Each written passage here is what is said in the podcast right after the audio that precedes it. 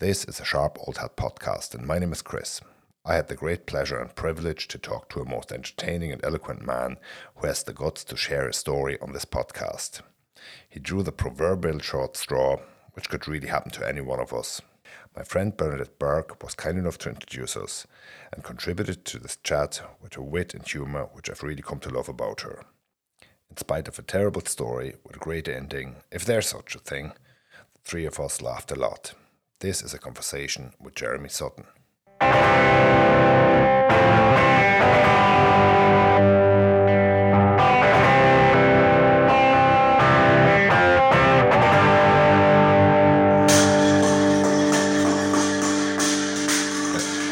So with I need really explicit instructions and frequent explicit reminders. If you want me to keep something in mind, otherwise I'll be like, what? He's got a little bit of attention deficit disorder at the moment. What? A little- yeah. a little bit. It's all part of his current condition. Oh, It's an affect. Part of the story. that's Yes, it. yeah, yeah, yeah, yeah, yeah. So like when when you come off of a benzodiazepine, right, because its function is to inhibit your nervous system. So when you take it away, mm. you have no brakes, just acceleration. So you know you can imagine every like kind of nerve impulse, every thought, every like kind of is Eh, yeah. how did you actually get on the benzos? When I was 28, I, I um, used to do parkour free running in Montreal. I used to jump and I Because broke. he's an idiot. There's no impulse control. Because I, yeah, I'm incredibly self-destructive and I'm a death wish. Yeah, well, at least I don't choke on almonds first. but so I missed a jump. I fell 25 feet onto my back, broke three vertebrae. Ipsy dips. the Canadian Health Service is really good at making sure you don't die. Then they need the bed. So I didn't have like good follow up care. And then I went to the UK um, for work. And so I didn't know that I fractured four vertebrae. And eight years later, my back still hurt. Well, I mean, I was in rough shape. I had a fractured skull, and you know. Um, and I went to a spinal clinic in London, in Chiswick, and because they were doing free evaluations. And when I took off my shirt, the guy said, "I'm not going to touch you until we have an X-ray." And he found the fractured vertebrae. Fuck. And so I started doing physio. I went to the doctors, and I was prescribed diazepam, and later buprenorphine for the pain. And twelve years later, I was taking them still. Um, and it, it was just this year that I'd gone to Costa Rica with my mother, and we did a bit of a health retreat. And I decided I don't want to take them anymore because I'm try- it's too much of a hassle going in and out of the U.S. with controlled substances. And so I told the doctor that was seeing me when in, I was staying with my mom in Ohio, I want to stop taking both these drugs. He said, "Oh, good for you," and encouraged me. Which I think was the best Say it's healthy. Which yeah, it, it, it was healthy, but it turned out to be like the worst medical advice I've ever received. Well, good for you for having that intention, but let's talk about the strategy and the plan. Since then, I've discovered, you know, first of all, you shouldn't take the drugs for longer than a month. If you Yeah. do decide to come off of them, you have to go ten percent every two to four weeks. You know, to take. So it would have Yeah. taken me a year to come off of them. But I didn't know that. The doctor didn't tell me. So I stopped taking them the 24th of December. And I expected the buprenorphine to cause an opiate withdrawal, like, mm-hmm. you know, and heroin detox, similar. So I thought I'd be, you know, really uncomfortable for four weeks. Mm-hmm. And I was. And I thought I would get better. But instead of getting better, I got much, much worse. And that's when the benzodiazepine, you can say withdrawal, but the withdrawal is probably done within two to four weeks. What's happened is the damage that the benzos have done over all of those years became apparent when I, you know, stopped with the opiate withdrawal. and things got much worse very quickly. Yeah, but benzos are they are um, an anti-anxiety and muscle relaxant medication, are they? Yeah. Um, so there's obviously the physical dependency, um, but the psychological dependency, I would imagine, is much greater. And I, so that's It's used true. as a crutch Yeah. over a long period of time. And I think, you know, based on the research that I did after I started having these intense like symptoms, trying to figure out what was going on, what was happening to me, I think it's maybe more accurate instead of thinking of it like a dependency, like on other drugs, is to think of the mechanism of action and then the effects that that has on your body. So the way that the benzodiazepine works, and you're right, it's an anti-anxiety, uh, and it's a muscle relaxant, and it's also like um, whatever a sleep inducer would be, a sleeping pill. You know, I mean, because what it does is it works on your, your nervous system has two pathways. Let's say you have glutamate, which is accelerate or go, and you have GABA, which is slow down, break. Hmm. A benzodiazepine is a really broad, like agonist for the GABA receptors. So it just coats them all. You don't just have them in your brain, hmm. all over your nervous system. So the peripheral, you know, and also your central nervous system. And your body always wants equilibrium. So in response, what happens is your body downregulates the GABA receptors that you have. So people who are on a benzo, I was on Valium, 10 milligrams per day for 12 years. Um, they can have like intradose withdrawal because you know their, their body's downregulated the GABA receptors to such an extent they start to you know get the symptoms of a benzo withdrawal, which are you know anxiety, panic, twitching, convulsions, you know neuropathy, feelings of burning and tingling um, between doses. But of course, when you stop, you know, some people, some medical professionals kind of say they compare it to like a chemical burn on your nervous system because the GABA receptors are just damaged and they don't come back right away because your nerves can take a long time to regenerate or heal. Yeah. But they, um, I, I read about this, um, this this guy Jordan Peterson. You I'm sure you're familiar Yeah, with him. yeah, like, yeah. He had a big um, benzo addiction as well. Like and um, uh, in in what I read, um, it said that um, that benzos and alcohol are very similar in terms of weaning yourself off of that. You shouldn't do it immediately, whereas other drugs you should basically you can Make go a clean cold break. turkey um, and it doesn't do any damage to you other than the discomfort you experience throughout the withdrawal but benzos and alcohol are similar in that that you really have to wean yourself down and minimize the doses over a long period of time in order to get your body right that Otherwise you- instant withdrawal can be really dangerous Yeah, for it you is actively dangerous. I knew that about alcohol. So that is that a similar sort of is that That's exactly on? right. Yeah, and, and so like um, alcohol kind of works on the GABA receptors in a similar way. You know, so it, it and and so. I mean, the the challenge if you take yourself off of it immediately is that because your nervous system is so hyper excited and unable to calm itself down, that results in a lot of spastic neuronal activity and you have convulsions and they can kill you, both with alcohol and with the benzos.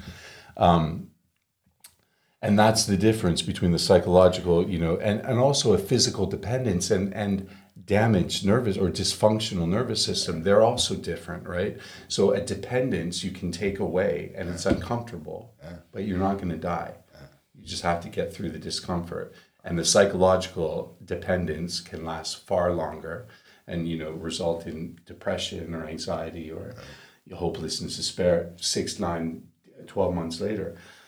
But you know, when you have like the the physical dependence or or the you know, there's there's something physiologically that's been damaged or altered and you take it away and it doesn't have time to repair or rebuild, then some things go really wrong. When um so I think each person who goes through benzo withdrawal has their own unique like fingerprint of symptoms and mine like it, because I was on it for so long, probably included a really broad spectrum of what people can experience. I had anxiety, I had a loss of balance, you know, I had tunnel vision, I had hallucinations, I had a lot of like um, somatic sensation of burning skin and um, like loss of muscle. Some people are bedridden. Um, I had the twitching, convulsing, but insomnia was like probably the worst. So insomnia Yeah. I thought that shit makes you uh, sleepy and so when you take it away, all right right right right and, and huge tinnitus, right? Deafening, like you're roaring tinnitus, and so and all racing thought, intrusive thoughts, you know, and so you're ex- uh, in January and February, I didn't sleep at all, and I, I wouldn't have expected that was possible, and I was so desperate, like you know, so probably mid February, the idea came to me like, oh, I think alcohol works the same way. What if I have a drink? And I had a glass of wine, which soon became a bottle of wine in 15 minutes because I didn't feel like I'd had any, had no effect on me. In about 45 minutes, I had a screaming hangover and the symptoms got 10 times worse. And I was like, oh no. And this is the challenge is that after four weeks or after a month, doctors say you can't reinstate. You know, you can't say, oh, I made a mistake. I'll go back and do it again properly because it's just a, a crapshoot how the reinstatement will play out. And it could just make it worse and then take you much longer. But you were like throughout the 12 years, you were fully functioning. You were working, doing sports, all the rest of it. Just that you pop the pills, um, whatever, three, four, five times a day, whatever the dose was. And how does one go about it? Because I got the benzo um, prescription um, by the local doctor here for my back. Like I was in agony, and um, he gave me a little. Or he gave me a prescription for three days, and he said if you have any withdrawal symptoms, obviously he's a very thorough guy, like you know. And um, from what I know, like. Uh, like the first whatever 14 to 28 days are reasonably safe Yes, like for most people. So he right. gave it to me for three days and i expect this to be the hammer drug like um, which it wasn't. Like i was still in pain but whatever was it the liphine was it the benzos? Like you know i got better relatively quickly like you know still trying to regain mobility. But uh, he warned me of um, should i experience any withdrawal symptoms to contact him straight away? And i thought days. "Ooh, this might be good and it didn't happen. I mean, so. but uh, how do you go about getting those prescriptions? I mean, um, you said that was in the UK. Asking for a friend. Yeah. well, I yeah, not asking for myself, obviously. I think that, that now, today, because there's this like growing body of so the, the reason that the doctor told me, and he, he was like a substance specialist, you know, so um, the prescriptions were here in the UK, and I went to stay with my mother at, at the beginning of 2022, and and so I needed a local doctor. And she took me to the doctors that, that she went to, and they had a nurse practitioner who specialized in substances because benzos and opiates are also big um, substances that are like, you know, kind of. Um, they can be abused, right? So like the opiates would be like you know other oxycodone or heroin, and, and benzos often accompany you know drugs of addiction and of abuse. And so this guy, I would have expected to be educated hmm. in also you know the dependence and and what happens and how you should come off of the drugs, but many doctors don't have that information but there's growing and growing and growing pressure from like you know in the UK for example they had a class action lawsuit about that sued the, the pharmaceutical companies because people were experiencing such intense withdrawal um, and and so it's harder to get long-term prescriptions for it now and the guidance is really clear um, that you shouldn't prescribe it for longer than I think three months. Is, Yeah. Yeah. But back then, it wasn't a problem at all. They just said, "Oh yeah, it's your prescription again, sir. Um, see you next month." And exactly now that I've go, I've gone through this, I kind of realize that you know when I would speak to my family doctor, when they looked at my history and they see like how long I've been on them, they probably just thought this is a terminal thing, right? Because bringing him off of them is going to be super challenging. Yeah. And when I went to the U.S. to try to continue the care I was on, it was so thorough, you know, their interrogation because, you know, they're they're now dangerous substances. Um, yeah, and and uh, there's like a, a clinical psychopharmacist. That's not the right word, but uh, yeah, she's um, clinical pharmaceutical psychiatrist or something like this. But in the UK, her name was Heather Ashton, and she like basically wrote the Ashton Manual, which is all about benzodiazepine and and also you know what can happen when you come off of them, and so therefore how you should come off of them. Um, but they, you know, the, the and so there's lots of coaches, there's lots of people who share their stories on um, YouTube, and in fact, like you know, when I started looking into it, you see that. Uh, you know, many people have it far worse than I do. It can produce something called akathisia, which makes people restless and they can't sit still and they feel this sense of terror and doom, you know, to the extent where many of them take their own lives, sadly. Um, and then if they do go back to the medical professionals and seek treatment, um, they're often told that this is a previous condition which has emerged now that you've come off of the drug or they're treated with antidepressants or antipsychotics or other psychiatric medication, which can exacerbate the damage and the dysregulation of their nervous system. So throwing a pill on top of another pill in order to combat the effects of the first pill leads to the third and fourth and fifth and seventh pill. Uh, that's and and but how did you get yourself off it then? Was it then with medical supervision, or was it really your own kind of approach which you tested out on yourself, how to wean yourself off the benzos? Yeah, there because I was so um, angry with the medical advice that I'd received, you know, and and also I was incapacitated for two three months, you know, so. I, I, you know, I I have the little step function on my phone, and you know, and I, since I've come back, I, I went to Dubai at the end of February, and then I went to London in April, and it's only been kind of in May and June that I've started being able to walk and go to the gym and like kind of get my body back. Um, and so in in January and February, I went from the bed to the sofa. I was pretty much bedridden for two months, and um, so I couldn't go back to the the doctors. I didn't want, and so YouTube was my friend. You know, there were Oh, yeah. online forums like benzobuddies.com where my Yeah. and you have to be careful with those because you know there's also a lot of horror stories. You know, Of course, yeah, yeah. and it's because you, your nervous system is dysregulated. If you feel anxious or you feel scared or stressed, you know, that just makes things worse because you already have tons of cortisol and adrenaline going through your system. And if your brain gets works itself up about it, you get more.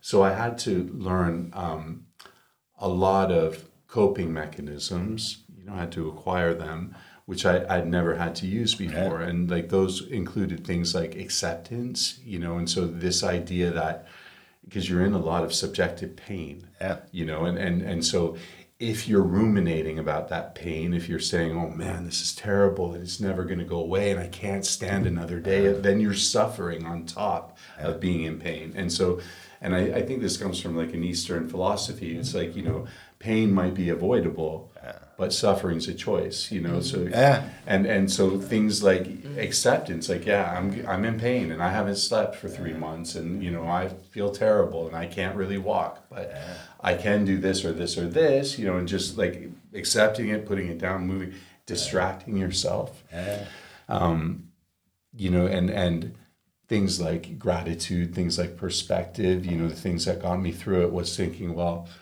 people who have chemotherapy also have dysregulated nervous systems and damage to their and you know, and they might have a terminal sentence, Yeah. you know, after that, like that's what's ahead of them, and at least I have some hope that that's not going to happen to me. Um, and then you know, and so that perspective helps, you know, remind you of what you've got, rather than focusing on how bad everything is. And then, um, you know, just simple gra- like. I'm, I'm here at my mom's house. At least I'm in a bed. You know, at least I, you know, I'm not like writhing around somewhere outside in the elements. You know what I mean? Because it- things can always be worse.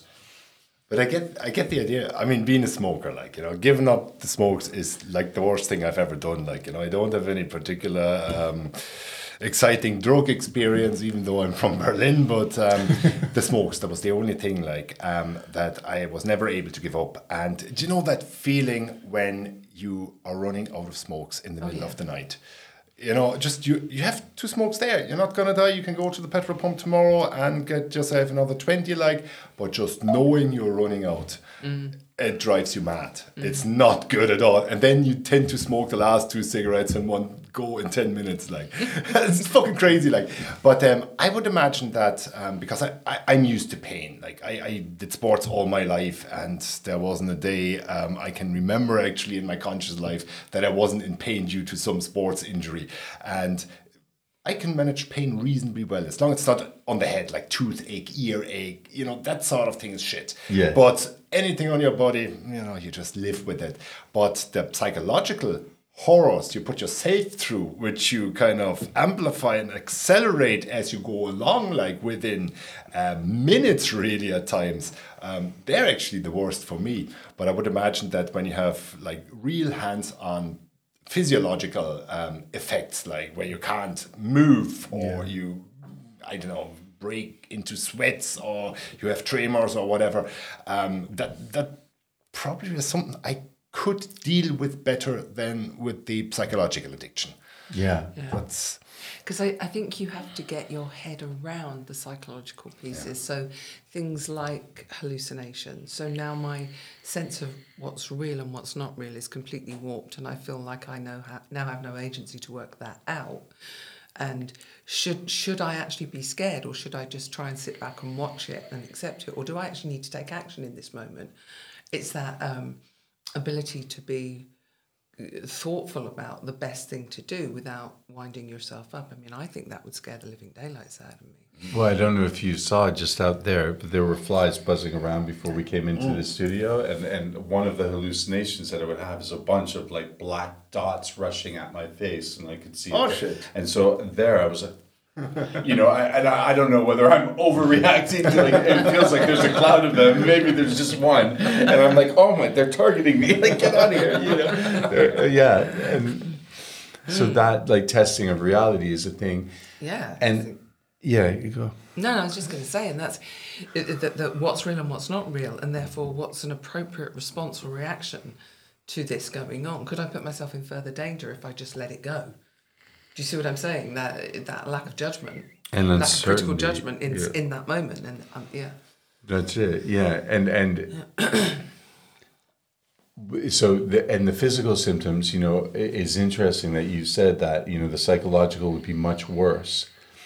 You know, what I found was in the the the intensity of the physical symptoms were was so extreme. It was basically like I couldn't do anything else, you know, and I, I couldn't sleep. And lying in the bed at, at night, you know, while your skin feels like there's an electricity being shh, frying your nervous system under, there's like poison ivy like coursing through your veins, which makes you itch. You have twitches and, and you know, and you're constantly itching, and you've Yeah. got um, and so there, you just have to like, you know, okay, yeah, I, I this has been going on for two months now. You know what this is, and you know it's not going to get better, and so there's no point in getting irritated. And so you just try to separate yourself from your body, you know, and, and try to, you know, be, live in your head and, and just wait for the morning so you can get up and go to the other room. Um, but when that started to get better, when I and I don't know even now whether your nervous system heals or whether your brain just gets used to this and recalibrates doesn't matter as long as you know you As feel better, like, you know. exactly Yeah. and um but once your body gets better then the psychological things like because you know this dysregulation of the GABA is working in your brain too and so what I found there was intrusive thoughts which I'd never had um, no impulse control, right? So no executive function, no delayed, like, you know, like fear, terror, panic, agoraphobia, paranoia, depression, despair, anxiety, like panic, all of those negative emotions, which are there to keep us safe, right? They have like a evolutionary, you know, They have a function, function, of course, yeah. And when they're dysregulated, they can't be inhibited. Yeah. You're just assaulted with them. Um, and and so, funnily enough, I was much less equipped to deal with those than the physical. It se- you know it seemed, um, you know, because maybe subjectively they're much worse, and you feel much more betrayed by yourself when you're facing those, you know. And uh, so I, rented a flat, you know, in central London in St James, and and to you know, I'd come from Dubai and before that Ohio. Um, but in Dubai, I had to get up and get food, and I was trying to eat really healthy because you have lots of gastrointestinal stuff and your stomach's shot. Um, in London, I could order food. Yeah. And I was like, oh my God, like this is so traumatic. You know, what can I? And I, a craving for pizza, no impulse control. A craving for chocolate cake, no impulse control. And when you're, you're not thinking about how terrible it is and how, you know, like how depressed you are. But then, I'm like, oh my God, I'm going to turn into a 600 pound shut in in Mayfair. Like, this is terrible. Like, how come? Yeah, like, I I- I just- anywhere else. so I, he's not get me here, not here. Well, and then the reason I chose the flat was because I was so excited to walk in the parks and like, and I'm like, anyway, you know, it's just another horror story that manifested in my mind. But this one was enough of a potential reality to make me crawl to my computer and look for a local gym and sign up. I was like, save me! I was like, like get to the gym. And yeah, and and it's amazing, like because that like, I, and I've looked online about this too. Like it, when you exercise, you create growth hormones, Yeah. which helps your brain rewire itself or Yeah. whatever, and so it gets a lot better. And when I Do you first think you've got better? Sorry, do- you feel that you have a sense of getting better since you started? For sure. So these are things that, like you know, it, and and this is kind of why this I, I was interested in making this topic for you because I would love if somebody who's going through this or knows somebody who's going through it takes one or two things that helps them because it's you know it's it's the hardest thing probably that I've ever done. And I didn't do it intentionally. I didn't do it with eyes open. But you know I hope one of something can come out of it that's good you know and, and helpful. But when you exercise your body, like, yeah, the, you get this neural mm-hmm. growth hormone. And, and when I first went in, I, I couldn't stand on one foot, you know, and, and so like it was incredible how weak I was and how, you know, certain muscles had just stopped. And like, so my posture was terrible. My, my knee hurt. I put on so much weight. It was like, so all of these terrible things. And the other, the other thing that helps a lot, you know, so coming here this weekend to see Bernadette helps incredibly because when you interact with other people and you do the opposite of what you feel like, which is like isolating and staying by Yeah, of yourself, course, yeah. it kind of, you know, when we engage socially, we help each other regulate our own nervous systems. Yeah. And this is something that I, I learned, you know, that I didn't really understand before. Like most people think we have a fight or flight response, it's either on or off. Um, but it's more complicated. You know, we have like the vagus nerve, and so it's called polyvagal theory. And they think that we have our vagus nerve like winds all through our body. And this explains why sometimes you can have a stress response without knowing why. Because your peripheral nervous system is responding to an environmental threat that your brain doesn't understand yet. You know, oh, when you touch like a hot stove and you yank your hand back before you feel the heat. Yeah. That's your vagus system going, whoa, no, we're not Yeah. going there. And then your brain registers a microsecond later, like, oh, that was hot, you know? but your body's already taking care of it. And, and so the, you, you can have what they call a dorsovagal response. And this apparently evolved like 500 million years ago. And that's the freeze, you know? So a big predator is about to kill you, it kicks in, you just stop. Um, then you have the next level, which evolved 400 million years ago, which is fight or flight. And then 200 million years ago, for social mammals, we have a ventral vagal response, which they, you know, kind of, I think it's called rest and digest is the thing, you know. But what when we're in that state, when our vagus system is in that state, um, we connect with other people. So when I look at you and I see that you- you're smiling, your face is calm, it tells my everything's okay. You know, when I hear your voice, equally, you know, if I if I went, oh look out over there, that would activate, you know, your nervous system. Yeah. Um, and so this kind of like ventral vagal response is super helpful because it just soothes. it acts like the break that you're missing from the GABA, you know, receptors. Yeah. So you know, by interacting with other people, it also gives me huge like moves forward in terms of healing, yeah, and recovery. But I mean, it's always good to interact with people anyway in any kind of given situation of distress. You know yourself, talking helps. Yeah. If you just want to Yeah. use it as a flat phrase, like. Yeah. But um, do, do you actually actively now take any supplements or any other medication um, to support the the healing of the body? Or is that done with now by physically exercising, probably eating a lot of salad and bananas?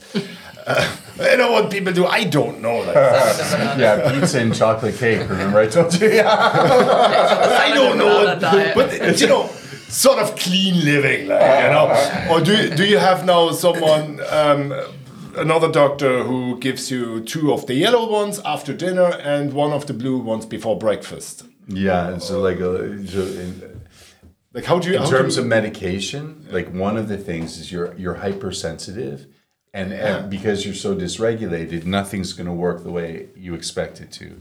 Like the alcohol. Remember, I, I thought I would maybe get a little bit of relief from the Yeah. symptoms and go to sleep. Yeah.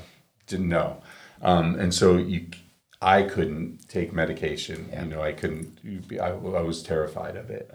Um, because of the gastrointestinal stuff, you know, your stomach's so off. When I was in Dubai, I tried to follow the microbiome diet. So, like, you know, to, to balance your um, flora, you know, your gut biome, the yeah, what, bacteria. what your- you eat there?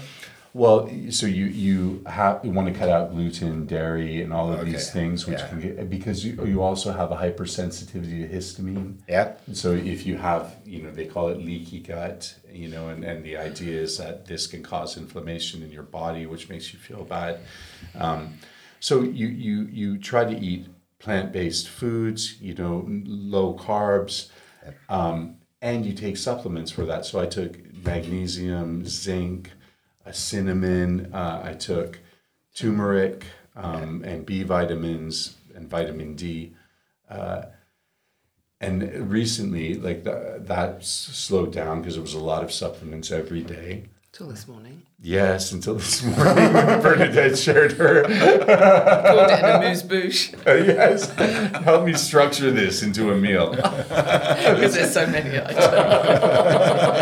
But they were very similar, actually, Yeah. to the ones that I was Yeah, taking. Lots of minerals, selenium, zinc, potassium. That's yeah. it. Yeah. But that's down to you B6. more or less becoming an expert. The way you speak now, you're not a medical professional No. of any kind. No. Um, so because of your own story, you became, as an educated person, an expert in your own health and understood all of, most of the chemical and biochemical processes that there are. So you're relying on your own gut instinct and your own education and ability to discern um, what's good for you and what's not good for you. I haven't had that experience with um, some doctor putting you on benzos for uh, a long time, over a decade. Like, Yeah, yeah, yeah, yeah. Well, and and and so I mean, one of the the the things that's kind of serendipitous is that you need distraction. So you're going to be on YouTube anyway, Yeah. and now there's like literally hundreds of Yeah. videos about this topic and about different people, their experience, what they did, and so you know there's there's two like coaches on um, YouTube that I found really helpful. Oh, sorry. One is called Dr. Jen, and the other one is called Coach Powers, and like they they have their channels and they they've gone through their own experience, Okay. and then they've built a business and also contributing to people who are going through it, and so. They coach. I shouldn't say built a business. I mean, they, it is their business, Yeah. but I'm sure that they just are helping people. That's their main drive. Um, and so yeah, so so you become an expert, and the trick is make sure you're watching good content. You know, because there's also a lot of very terrifying, scary content. You know, Look, in that we're privileged because we're reasonably well educated, but this is not for everyone. Yet can everyone can injure his back climbing a fucking wall and taking a 25 foot dive. Like, um, so that can happen to anyone, but um, that kind of approach obviously requires someone who has the ability to take this information and um, basically evaluate what might work, what mightn't, what is reasonable, what is completely uh, an utter mumbo jumbo shit. Um, so that's very individual, obviously, that approach. Yeah, and for, for for me, like I wasn't probably because you want to get away from your body so much. I became really like imaginative and very like spiritual. Yeah. And so like it wasn't so much about the you know the quality of the the medical or the scientific, but it was more about how how did it make me feel? Yeah. Was it optimistic or was it like doom and gloom? You know, and so some of the content out there because some of the outcomes are tragic. Yeah. And so, you know, if you get on that path, then it can lead to very dark places. And you're in a very vulnerable place because you won't be able to get out of your head and it will reinforce all the negative feelings you have. So it's, you know, even if some of it maybe it was a bit hokey, maybe, you know, not very, but it made me feel good. Yeah. I'd give it a chance, you know, like, I'd, yeah. Yeah. It's like we were saying last night. It doesn't. It doesn't really matter where it comes from or if it's true. What matters most is does it make me feel better? Because if it makes me feel better, I'm more uh, psychologically equipped to Yeah. deal with what's in front of me. That's it. That's it. You know. So if you're, you know, you know, if you're walking backwards three times saying, I don't know, holy schmoly, and you, it makes you feel better. Yeah. Who, who cares, right? Because it's it's having an optimum, an optimized outcome for you, and it's equipping you to take the next step forward, rather than sit here and go nowhere or go backwards. Yes. So it, it provides momentum. I guess is what I'm trying to say. And I, I think that's probably the maybe the one of the things that's so challenging for doctors to deal with, you know, because it's your recovery is just going to be subjective. It's about you. Like Yeah. when you're ready to start doing this, but it's helpful for you to be to push. Like for me anyway, it was helpful for me to put myself in situations which were really difficult, really uncomfortable, because if I didn't, I wouldn't my I don't think my body would have caught up my brain wouldn't have caught up. You know, because you it's easy to sink into despair. But at the same time, you have to be really kind and gentle with yourself. And you know, so like forgiving. You know, you've been uh, telling me this weekend, like you know, she catches me every time I you know say something that's not, you know, kind, Kind. to yourself yeah and i mean i think if you don't mind me sharing this you know even up until the day of you coming here you weren't sure you were coming were you mm-hmm. yeah That's true. Yeah, yeah, yeah. so because of this you know just level of sort of panic and Fear. despair and fear yeah, and and you know, kind of concern like that. You, I won't like. What will be the point? You know, like you're not going to be able to do anything, and it's going to be horrible on the. You know, and so you these negative thoughts in your head are just like.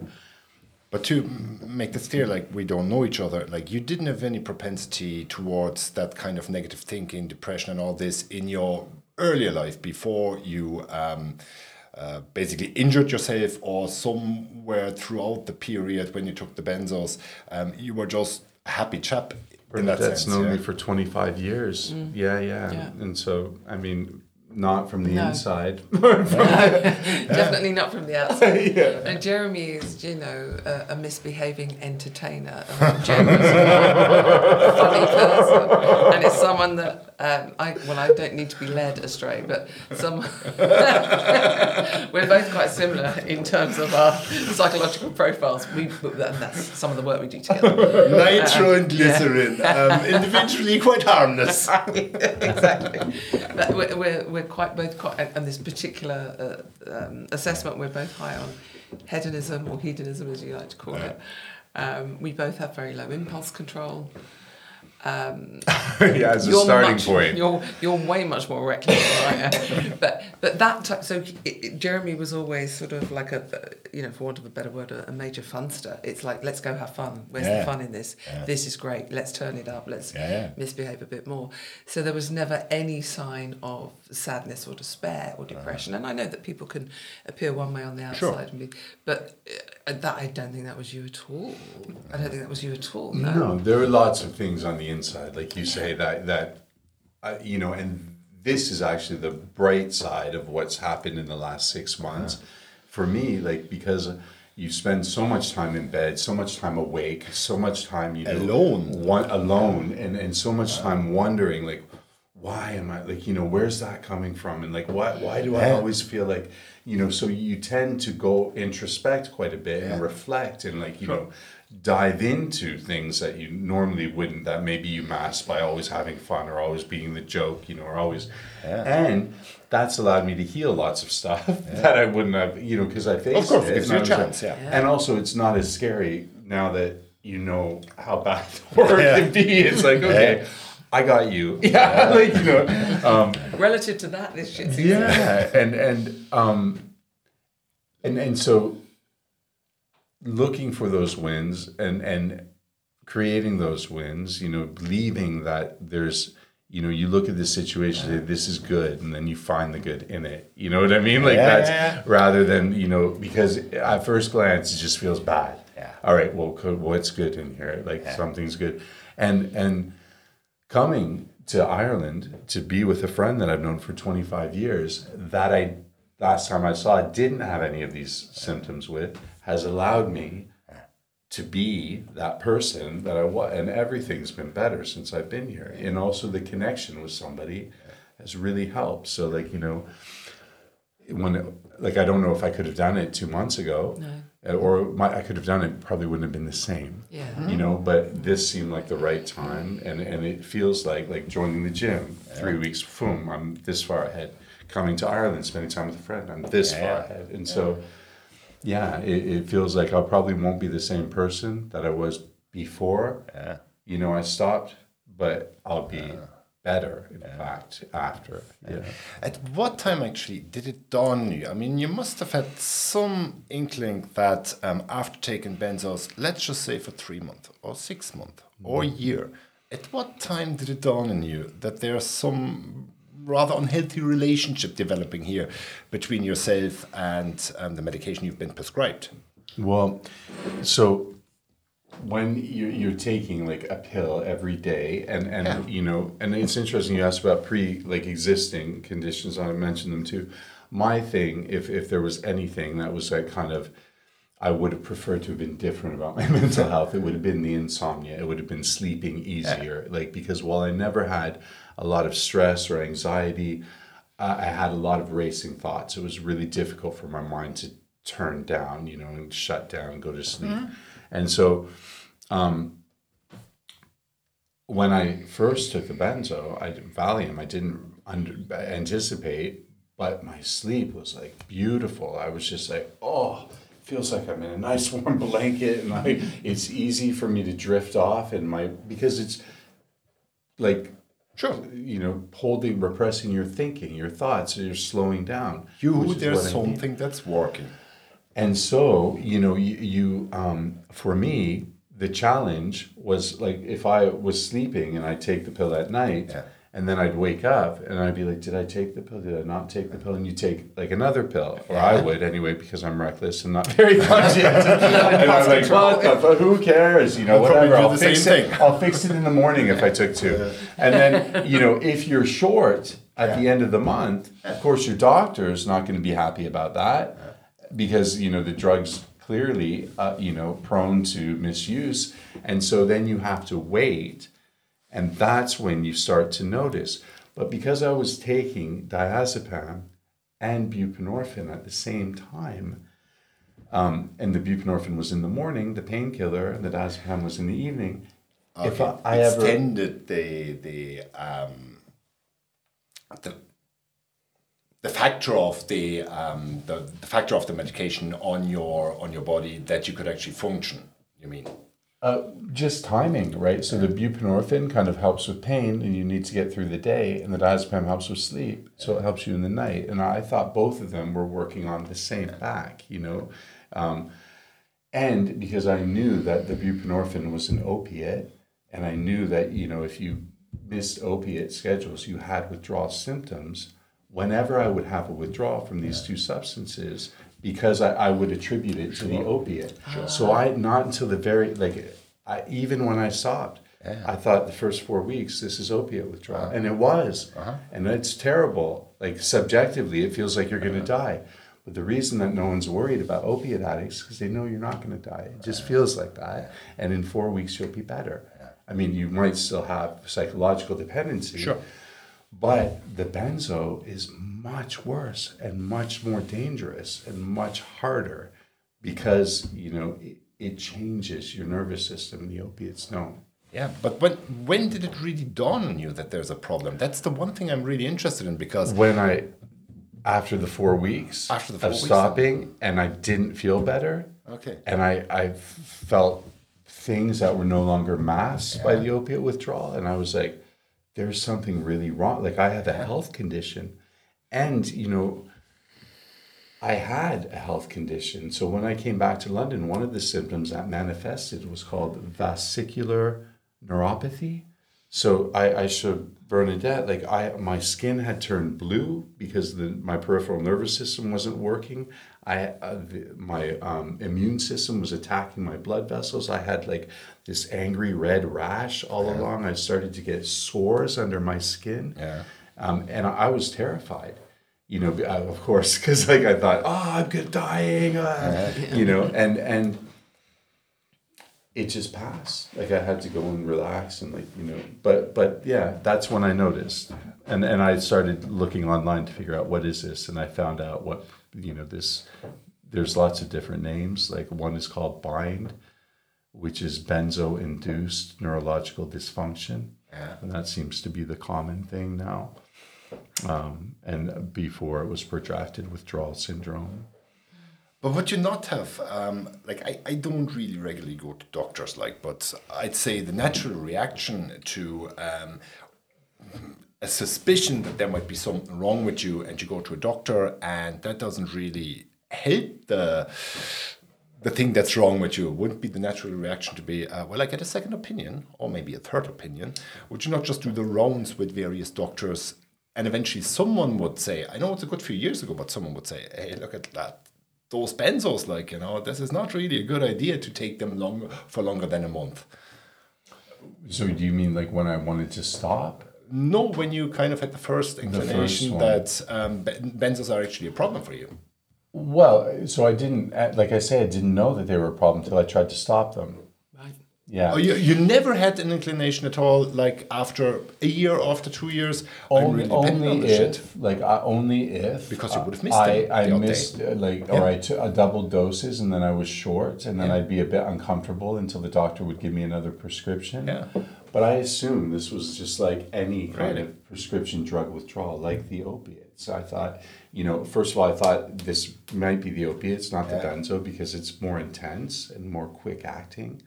Um, and and I just never imagined how tough it would be, and I'm overly confident in my ability to face those kind of challenges typically, so I don't get fearful about them. And of course, like I would, I don't think anybody would have expected, you know, how debilitating it was for so long. Had you known it, you may not have done it. I though. wouldn't, for so in a sure. way, that worked for you. Yeah. But c- can I ask, what was the thing? What what was the thinking that led to that's it? It's December twenty fourth. I'm done.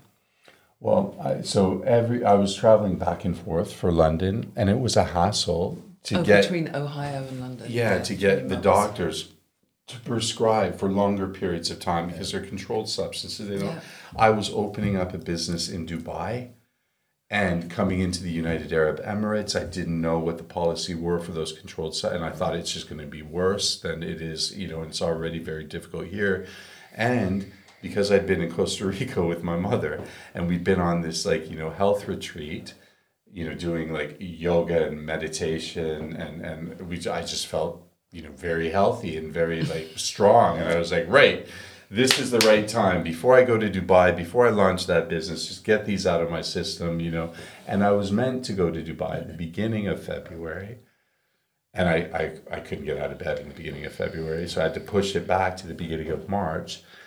And even then, when I flew through London, you know, I st- had an overnight stay, and the friends came to see me, and they were just like, "You're, what's happening to you? You're a zombie," you know. And then I, I was, and I, like it was all I could do to just get to the airport, get on the plane. Um, yeah, as I say, it probably wasn't until May or June in London when I started feeling semi-human again. Well, I mean, in all fairness, like you look like a very fit guy. It's probably down to the fact that you're probably 20 years younger than me, in spite of what you're saying. But um, so, you are the picture of health. Don't know what you look like this morning, but well, and and yeah, like it, it, so. I think that that the, this is it. Is like you know the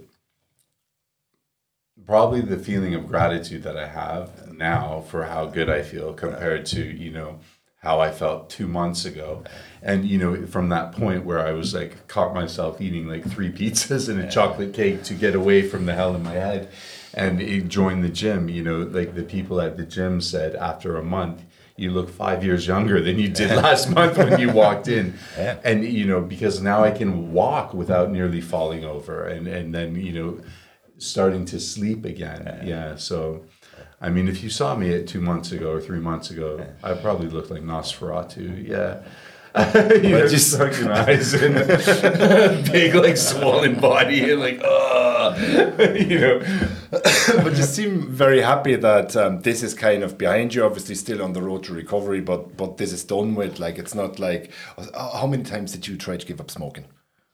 I can honestly say I've never given up. I was like waiting with bated breath for that answer. I can honestly say I've never that given kind of up. period you have you have done it for let's just say three months you're really done with it and you're happy Yeah. and healthy and then there's Sorry you something asked me that question. that triggers you again like you know Yeah. a couple of drinks and oh I like a cigarette yeah, now yeah. Yeah, yeah. that's one thing but um, because we associate the smokers um, uh, like the a situation of well-being. We know it only lasts like three minutes but as soon as you have the cigarette in your hand you just associate it instantly with now i feel a little bit better whatever the situation may be or I even enhance the perfect situation i'm in by having a smoke.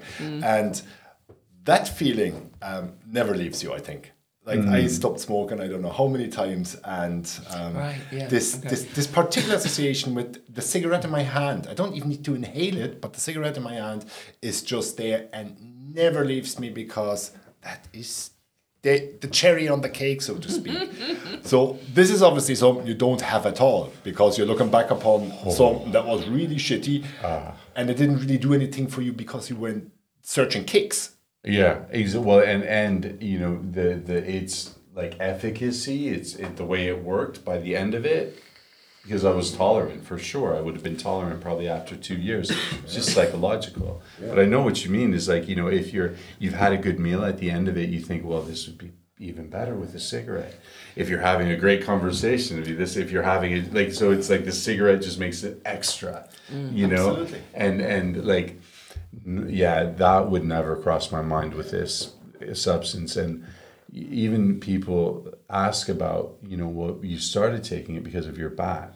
So how's your back now? This is something that you've asked me. And and i'm like oh my back's like the furthest thing from my mind is the least of my worries. You know i'm worried about the the bugs that are constantly trying to fly into my brain through my eye sockets. You know I'm, I'm worried about the electrical shocks running through my body that are frying my nervous system.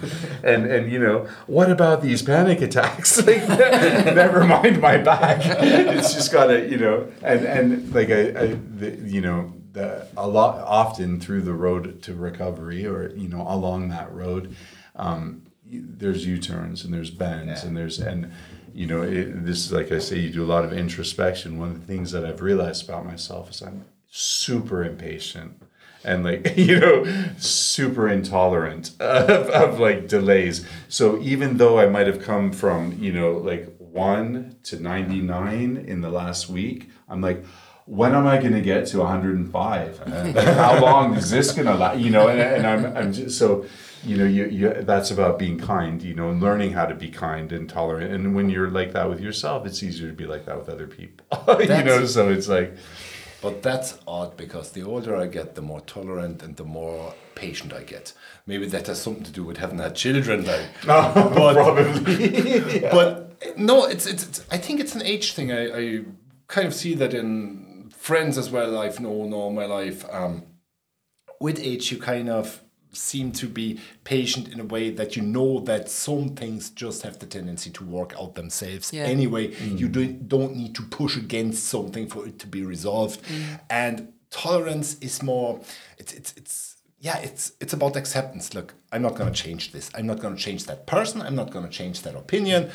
It is what it is. Let's move past this. I may still have something in common with that person, or maybe there is some actual value in that opinion which I may disagree with initially. But you know what? It's it's cool. Let's have a look, another look at it. And so age kind of gives you more patience and tolerance in my case, and you discovered that you're actually quite the opposite now. Yeah.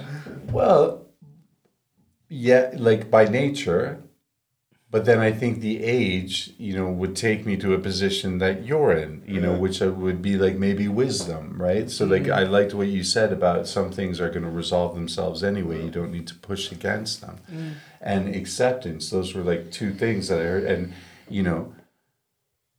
That's a big deal, like whether it's something outside yourself or inside yourself, you know. So like to to be able to say, you know that could resolve itself and you don't have to push against it. And and even so if it's a little bit uncomfortable or you don't like it well just accept it. You know is it really doing that much? And and actually will you make it better or will you make it worse if you start pushing against mm-hmm. it? Mm-hmm. Yeah. But I also think you said that came from introspection. It, so it was it that thing about being impatient was something that you, you, you weren't fully aware of. Mm. Maybe you were aware of it, but you weren't fully aware of it. And now you're fully aware of it. and I didn't see it maybe as as negative. You know, I, I saw it maybe as drive, and like you know ambition, that. So yeah. like I'm driven, and I like have ambition, and Yeah. you know, and that's why I might get annoyed or irritated with people who aren't keeping up because I'd be like, you know, why aren't you like, come on, let's go. You should be there by now, like, yeah. and and you know, but now I see that it's like. That's probably why you said to me when you saw my assessment 12 years ago when I wanted to start my own business. You looked at this psychological assessment. It's one of the things that Jeremy does, and I sometimes work with him on that. And he looked at me and he went, he, looked, he went, that, look, you're low in this, you're low in this, you're low in, and you want to start your own business. And he just went, and he went, good luck with that.